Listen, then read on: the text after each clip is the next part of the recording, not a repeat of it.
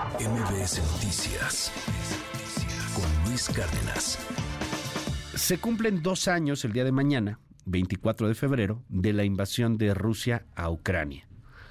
Hace dos años estábamos relativamente sorprendidos porque ya se había como que anunciado que Putin iba a mover las tropas, pero primero se hablaba de una fecha y al final esa fecha nunca se concretó y luego había un símbolo ahí también del nacionalismo y el patriotismo ruso y, y de pronto pues vino la, insisto, no tan sorpresa, pero sí hace dos años de cómo llegaban pues tropas rusas a invadir Ucrania. Y, y, de ahí vinieron muchas cosas. Zelensky empezó a, a, crecer, a convertirse en una especie de defensor de las democracias y, y de valores occidentales a nivel internacional. Y, y, las posturas de los distintos países. México no se ha caracterizado precisamente por tener eh, las mejores posturas con respecto a este conflicto, o al menos las posturas que tendrían que ver más con los valores occidentales que se supone tenemos en este, en este país.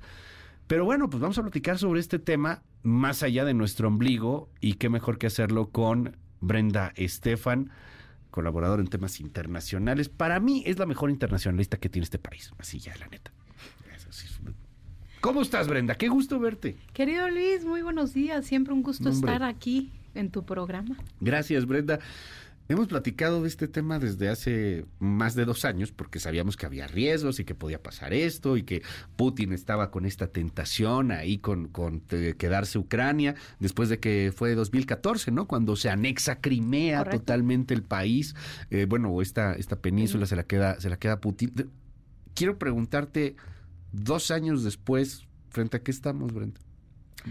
Bueno, lo primero sería decir, Luis, que los impactos de esta guerra se han sentido en todo el mundo más allá desde luego del el enorme dolor que una guerra causa y del impacto uh -huh. humanitario que se ha vivido en Ucrania, como sabes, tuve la oportunidad de estar ahí uh -huh. hace un par de meses y sí, pues claro. hablar con la gente que está sufriendo esa pérdida de hijos, de familias tremendo, pero el impacto de la guerra se ha sentido en todo el planeta, hubo una disrupción a las cadenas de suministro, un incremento importante sobre todo en los precios de alimentos y de hidrocarburos que afectó todo el planeta, tanto así que en 2022 eh, más del 50% de los países del mundo tuvieron una inflación de doble dígito. Esto llevó después, desde luego, a los bancos centrales a aumentar las tasas de interés, incrementando el costo del dinero uh -huh. y pues haciendo de una forma que la eh, tan anhelada recuperación post pandemia se complicara y bueno, que gen se generara desconfianza en los inversionistas. Entonces sí hubo un impacto en términos de inflación para el consumidor en el mundo, en términos de eh, costo del dinero, pues para eh, eh, los negocios y uh -huh. continuar creciendo las economías. Por otro lado, en términos militares, pues pasamos de esta gran escala, eh, invasión de gran escala que buscaba tomar Kiev en tres días, uh -huh. a que se regresó el ejército ruso a la región del Donbass, en el este de Ucrania, reconociendo pues que logísticamente no le daban las claro. capacidades se regresa al Donbass y desde entonces pues ahí se ha concentrado la batalla. Hoy realmente eh, la línea de batalla se mueve poco. La semana pasada el ejército ruso el sábado se hizo del control de una ciudad eh, donde se había peleado una cruenta batalla, a Divka, uh -huh. y esta Divka pues le dio pues digamos algunos kilómetros más claro. a Rusia, pero no es un movimiento importante en el frente de batalla. Sin embargo, lo que continuamos viendo es bombardeos intensos de parte de Rusia a ciudades ucranianas, muchas uh -huh. veces contra la población civil. Esto se hace sentir mucho en, eh, pues en las ciudades cercanas eh, a sí, claro. la línea de, de, batalla, al frente de batalla. Eh, la continua creación de trincheras y uh -huh. de buscar mantener las posiciones que uno y otro bando tienen, lo que claro. apunta a una posible creación de una eventual zona desmilitarizada, como lo que hay entre Corea del Norte y Corea del Sur, uh -huh. y una Ucrania que atina a dar algunos golpes de profundidad hacia la eh, logística rusa, yeah. digamos, más que ganar posiciones en el frente de batalla, lo que logras es algunos golpes profundos okay. que afectan a la flota rusa, por ejemplo, en el Mar Negro, pero no más allá de eso. Oye, a ver, aquí hay una complejidad dentro de lo que está sucediendo en estos momentos. En, en este tiempo en donde todo va en friega con la vorágine informativa, en donde ya vino otra guerra, ahora tenemos ahí la del Medio Oriente, ¿no? Y ahí tienes a Israel contra este Gaza y toda la crisis humanitaria en la franja de, de, Gaza por tratar de, de, aniquilar al grupo terrorista Hamas, etcétera. Se, se va, de, de, pronto se va y yo quiero preguntártelo así, ¿por qué se están peleando en Rusia? Muchos ya ni siquiera se acuerdan. Estoy aquí leyendo los WhatsApps y dicen, oigan, sí, pero ¿por qué se están peleando? ¿Por, por qué invadió Putin de entrada? ¿Era por el territorio? La gente que defiende a Putin dice, es que sentía amenazas porque lo iban a invadir a él. ¿Por qué empezó esta guerra? Solo van dos años, Brenda, y te lo juro que de repente en el imaginario se nos olvida ¿Por qué se están peleando? Mira, los argumentos de Putin cuando uno escucha su discurso del 24 de febrero de hace dos años son que quiere desnazificar y desmilitarizar a Ucrania. Esto tiene que ver segundo, desnazificar. Ajá, eso tiene que ver de los nazis. Exacto. De Hitler. ¿Por qué habla Putin de eso? Porque primero hay que pensar en el imaginario colectivo ruso, en donde ellos, la Segunda Guerra, que la conocen en Rusia como la Gran Guerra Patriótica, para ellos es un triunfo eh, del ejército soviético en su momento sobre eh, los nazis, ¿no? Sobre el régimen nazi. Y entonces hacen un lado que parte del ejército ruso era incluso el ejército ucraniano. De hecho, se perdieron más vías ucranianas que rusas en la Segunda Guerra Mundial en el ejército. Pero ahí está ya este llamado a pelear contra eso porque eso mueve conciencia. Sin embargo, en, Rus en Ucrania eh, tienes como líder, como jefe de Estado a Zelensky, que es hoy el único judío jefe de Estado fuera de Israel. Por otro lado, la extrema derecha, que claro que existe en Ucrania, como existe en muchos otros países de Europa, no está representada ni en la Rada, que es el Congreso, ni en el Ejecutivo. Realmente no tiene posiciones de gobierno. Sí tiene una presencia en el país, como en otros lugares. Entonces, esto sirve como de excusa a partir de que, a partir que de, de que de 2018, 2008, perdón, eh, 2000, perdón, 2014. En 2014, con el inicio de, la, de la toma de la península de Crimea, comienza la guerra en el Donbass. Ocho años antes del inicio de la guerra a gran escala. Hay una guerra de la cual poco hablábamos en Occidente, pero que genera miles de muertos y más de un millón de desplazados. En esa guerra pierden la vida muchos rusófonos, mucha gente también afina a Rusia. Y Putin dice que va a ir a pues a salvarlos del régimen ucraniano. Ese es el argumento que da de cara al mundo. De fondo lo que hay de atrás, Luis, es una visión histórica de Putin sobre que Ucrania no es un país, que es un invento de país. Esto lo publica en el sitio web del Kremlin en un documento a mediados de el 2021 en donde dice que Ucrania no existe y se lo repite en entrevista recientemente a Tucker Carlson. Ah, en donde le dice que, pues, que Ucrania es una creación de Occidente, que es un invento eh, de otros países, pero que es parte de Rusia en realidad. Eso es una cosa. Y la otra cosa es la visión de Putin de una gran Rusia. Putin eh, dice que el mayor error geopolítico del siglo pasado fue el desmantelamiento de la Unión Soviética y quiere regresar a esta gran idea de Rusia. En la narrativa, perdón que te interrumpa, en la narrativa entonces estamos viendo que Putin dice Aquí en Ucrania con Zelensky, que es judío, por cierto, hay un gobierno nazi. un gobierno de ultraderecha, ¿no? o sea, Putin se vuelve como el paladín democrático, según en la narrativa rusa, para liberar a Ucrania de esta tiranía nazi representada en un judío. Zelensky. Y para liberar a los rusos que viven en ese territorio. Porque claro, cuando se desintegra la Unión Soviética, en todas las repúblicas había rusos, para gente de origen ruso, Para liberar a los rusos que, viven ahí en Ucrania. Entonces ese es el argumento que da de cara sobre todo a su población. ¿Estaban presos esos rusos? O sea, digo, porque yo entiendo que No, pero había una guerra en la que habían muerto varios, hubo eh, unos enfrentamientos importantes, por ejemplo, en, la ciudad de Odessa, en donde en un edificio quemaron a más de 40 y entonces él utiliza estos argumentos para decir, vamos a salvarlos. En el fondo también había pues el tema geopolítico. Para él eh, hay este argumento de, del Kremlin de que en la reunificación de las dos Alemanias, Estados Unidos se comprometió a que la OTAN no se iba a expandir hacia el este, no iba a crecer hacia el este, y que eso no se respetó. Lo cierto es que los historiadores no tienen registro de este compromiso, no hay un documento firmado, no hay un audio, sí la OTAN se expandió hacia el este.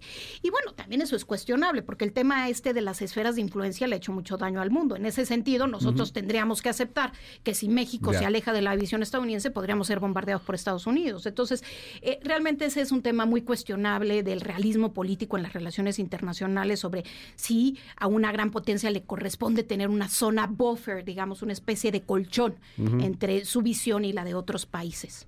A ver, este asunto de la OTAN expandiéndose, hay que entenderlo viendo un mapa porque de verdad es que es sumamente complejo. O sea, hay tantas cosas que de repente se nos va el tema de, de, cuál es lo que, lo que se pone en juego, ¿no? Y, me, llama la atención por los comentarios que nos hacen aquí en el, en el WhatsApp justamente en ese sentido. Eh, ¿La OTAN es enemiga de Rusia? La OTAN se crea, sí, en su momento, como un bloque defensivo de militar de seguridad colectiva de cara en su momento al bloque soviético. Ya. Eh, hace, es una especie de espejo a lo que era el Pacto de Varsovia. El Pacto de Varsovia se disuelve y la OTAN no se disuelve. Sin embargo, estaba en un estado como, pues, de, como medio dormida. Incluso Emmanuel Macron, el presidente francés, en una entrevista con la revista The Economist en 2019, dice que la OTAN está en estado de muerte cerebral. De hecho, más allá de quienes nos dedicamos a las relaciones internacionales, pues poco se oía ya hablar de la OTAN. Sin embargo, la OTAN con la guerra en Ucrania, contrario a lo que hubiese querido Putin, renace con enorme fuerza. Eh, llega, pues hoy a la página principal de los periódicos, está en el nodo central de la geopolítica y vemos a países que hace 10 años solamente el tres, eh, tres países de los 31 miembros aportaban el 2% del PIB eh, de sus países a gasto en defensa. Hoy son 18 de los 31. Desde luego no todos están ya ahí, pero muchos van hacia allá. Sobre todo quienes han incrementado su gasto, los países del este de Europa que sienten una amenaza más directa. Cuando vamos a ver la opinión de Estonia, de Letonia, de Lituania, pues sienten eh, el militarismo ruso como una, eh, pues una agresión eh, que podría eventualmente llegar a su territorio. Ahora, dime, dime algo, Brenda. En, en este asunto que es extremadamente complejo, o sea, porque de verdad es extremadamente complejo a dos años de lo que ha ocurrido. Yo veo a los gringos con un mensaje muy claro desde el Partido Republicano. No queremos darle dinero a ese mendigo del mundo, así le han dicho a Zelensky, porque a nosotros no nos benefician absolutamente nada. Y hay más declaraciones que me llaman la atención y que le aplauden y que lo hacen crecer, que es Trump diciendo, yo estaría de acuerdo en que Rusia invadiera lo que se le pegue la gana. Si no ha pagado sus cuotas de la OTAN, ahora sí que como si fueras este eh, de, los que embargan, ¿no? Ahí cuando debes en los paguitos chiquitos, que llegan y te embargan. Bueno, pues está ahí diciendo lo mismo Putin, este Trump de Putin. Si quiere Trump, si quiere Putin ir a invadir, pues que invada, más hasta le diría que lo haga. Y bueno, el asunto ya de Biden hablando hace dos días en un evento de recaudación de fondos y dirigiéndose a Putin como un hijo de perra, lo voy a poner así, son of a bitch, lo dijo, ¿no? Bueno, lo dijo con sus iniciales, SOB. Y, y, luego le preguntan a Putin, oiga, ¿y usted qué opina? Le está diciendo Biden que es usted un hijo de tal por cual. Y responde así Putin, pues hace, hace algunas horas, escuchemos. Hablamos no hace mucho y usted preguntó quién sería mi preferido como futuro presidente de Estados Unidos. Dije que trabajaríamos con cualquier presidente, pero supongo que para nosotros, para Rusia, Biden es más preferible. A juzgar por lo que acaba de decir, tenía toda la razón, porque esta fue una reacción adecuada a lo que había dicho. ¿Por qué? Porque no puedo decir, Volodia, eres un buen hombre, me has ayudado mucho entendemos lo que está pasando en Estados Unidos en términos de política, y esa reacción es completamente adecuada. Esto significa que tenía razón. Que tenía razón, dice, dice dice Putin, respondiéndole ahí de una manera muy interesante a, a Biden. ¿Qué, ¿Qué es lo que está pasando en esto, Brenda? Yo lo dividiría en dos. Por un lado, el tema de los republicanos y Trump. Este comentario que mencionas lo hace Donald Trump en Carolina del Sur hace un par de semanas eh, sobre que si los países miembros de la OTAN no pagan su 2% de gasto en defensa y llegan a ser invadidos eh, por Rusia, él no va a meter las manos y hasta le diría a Rusia, sí, adelante.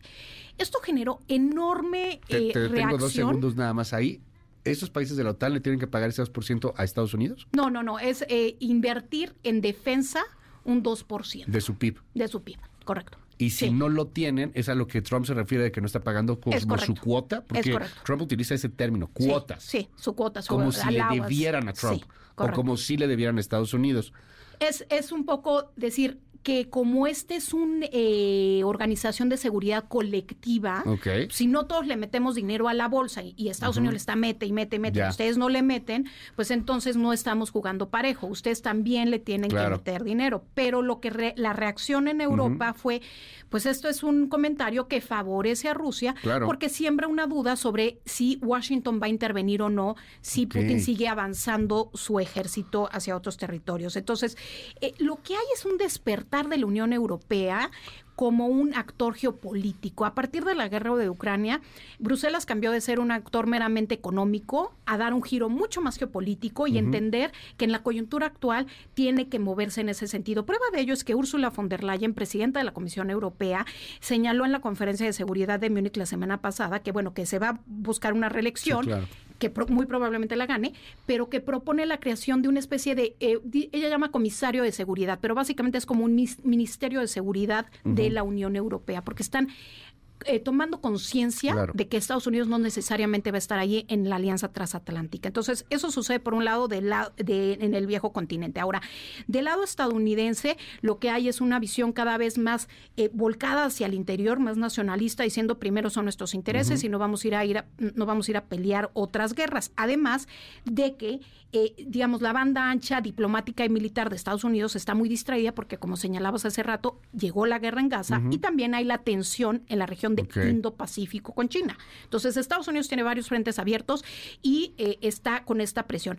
Este discurso, pues claro que es música para los oídos de Vladimir Putin, porque Trump ha dicho, si yo llego al poder, la guerra se va a acabar en un día. ¿Cuál es su visión? No le vuelvo a dar a- apoyo a, a Ucrania. Europa no va a poderle dar el suficiente apoyo como para que resista a los embates rusos y entonces va a tener que negociar. Eh, lo que implicaría pues ceder el 20% de su territorio que actualmente controla Rusia. ¿no? Eh, para Putin esto es una maravilla, pero hay que leer el juego de póker.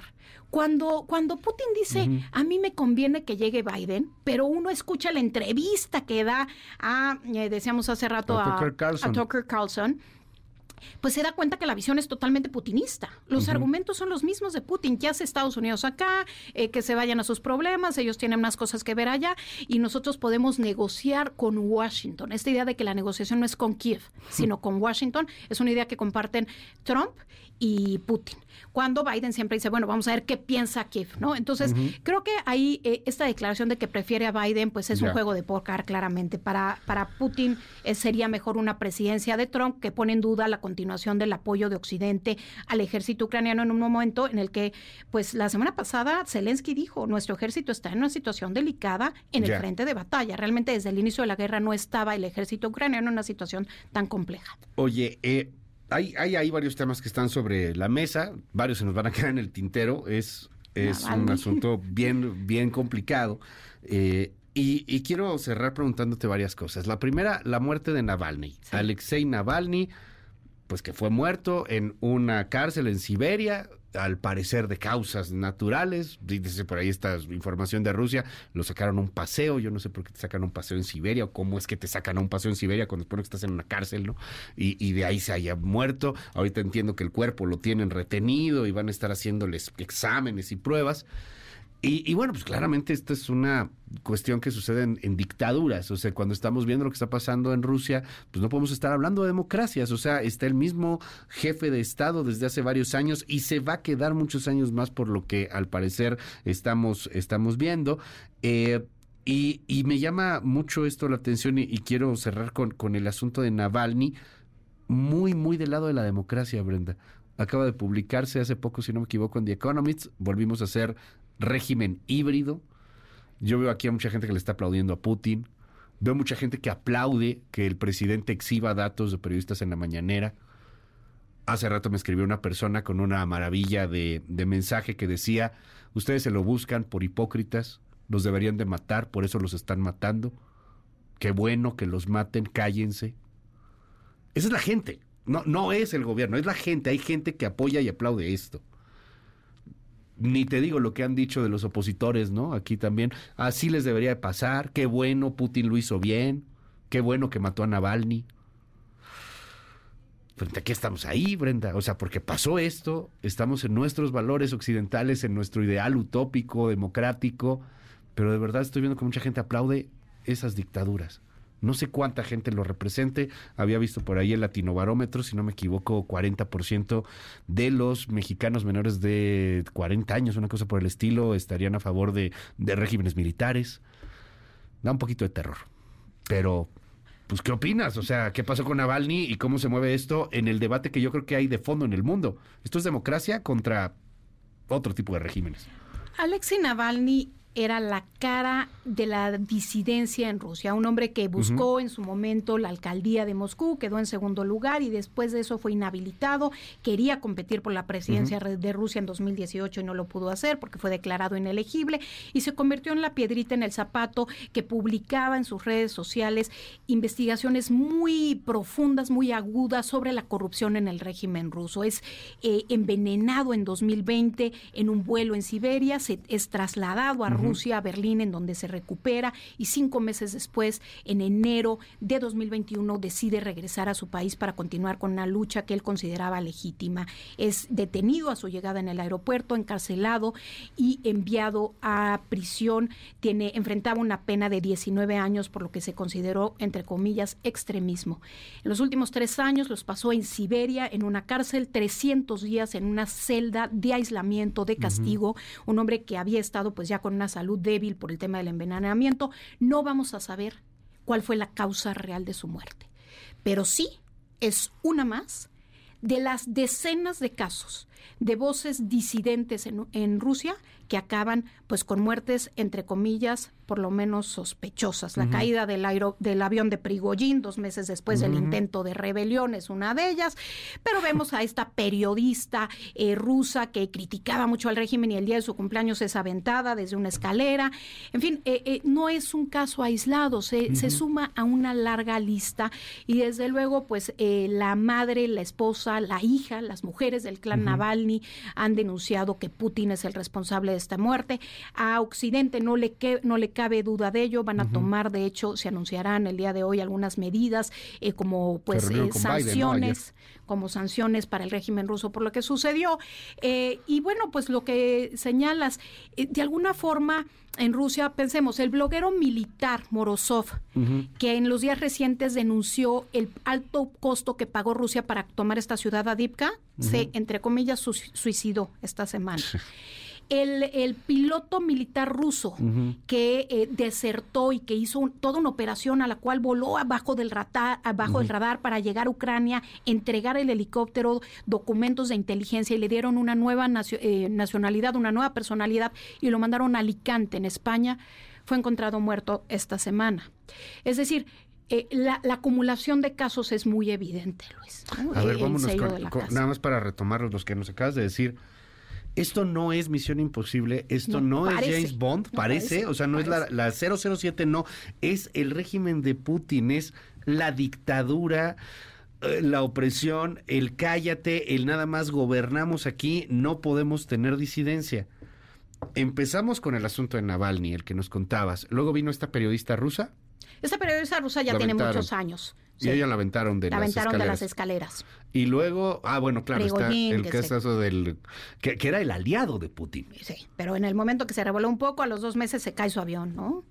Y, sale Putin diciendo, híjole, qué lástima. Sí. Porque además salió, o sea, esa frialdad de, de mandar el mensaje de, para que quede claro quién, quién lo mató. Sí. Y ahora lo de Alicante, que eso pues es algo que, que se mueve mucho en la prensa internacional, pero que aquí la verdad como que... O sea, este joven piloto era, era un joven de menos de 25 años y bueno, fue encontrado muerto en Alicante donde supuestamente no hay espías rusos. Y no es la primera vez que sucede en suelo europeo. ¿Te acuerdas que comentamos el caso en el Reino Unido también de Skripal, este exagente ruso que le dan una nueva nacionalidad en el Reino Unido y es encontrado muerto en hace pues un par de años. Entonces, eh, es una, una, pues es un sello de la casa y los que no terminan en la cárcel, ahí está eh, Vladimir Karamazov, que está en, la cárcel por denunciar eh, pues al régimen ruso. Eh, Ilya Chalín, que también está en la cárcel por denunciar la guerra en Ucrania. Es decir, si tú criticas al ejército ucraniano o al gobierno de Putin, pues puedes eh, correr la misma suerte. Ahora con la muerte de, de mm, Zelensky, que hay que decir que pues, a lo mejor un cuarto, un 25% de los eh, rusos no lo conocían, contrario a lo que uno podría pensar. Esto tiene que ver mucho con el cerco, con la eh, censura que había, pero sí hubo 47 mil personas que pidieron que se entregara el cuerpo. 47 mil personas que se tomaron el tiempo de escribir una carta y mandarla a la administración penitenciaria. Hay estas pequeñas señales que más que ser una resistencia, son signos de una desesperanza, Luis. Hay gente que va a dejar flores a la calle que luego son quitadas en minutos por, los, por la gente del Kremlin. Y llegan y los detienen y, les pegan. y salen los policías agarrando a, señoras, que, veíamos ese video, agarrando a una señora y llevándose a la señora detenida porque traía unas flores. Por una semana, 15 días los meten a la cárcel. para que aprendas, Y lo que, los pocos señales que hay pues son grafitis antiguerra, grafitis pro eh, Alexei Navalny. Y bueno, tienes a Julia Navalny la viuda que desde el exilio dice yo voy a continuar esta lucha, pero la realidad es que la disidencia, la oposición rusa se ha caracterizado, igual que la venezolana en su momento, por una enorme división. Eh, también desde el exilio es difícil y si regresa corre enormes eh, riesgos. Ya enfrenta los ataques de la propaganda rusa. De inmediato le empezaron a atacar en redes sociales a decir que no, que ella ni lo quería tanto, que, su, que era una actuación, mostrando fotos de ella en la playa con otro hombre.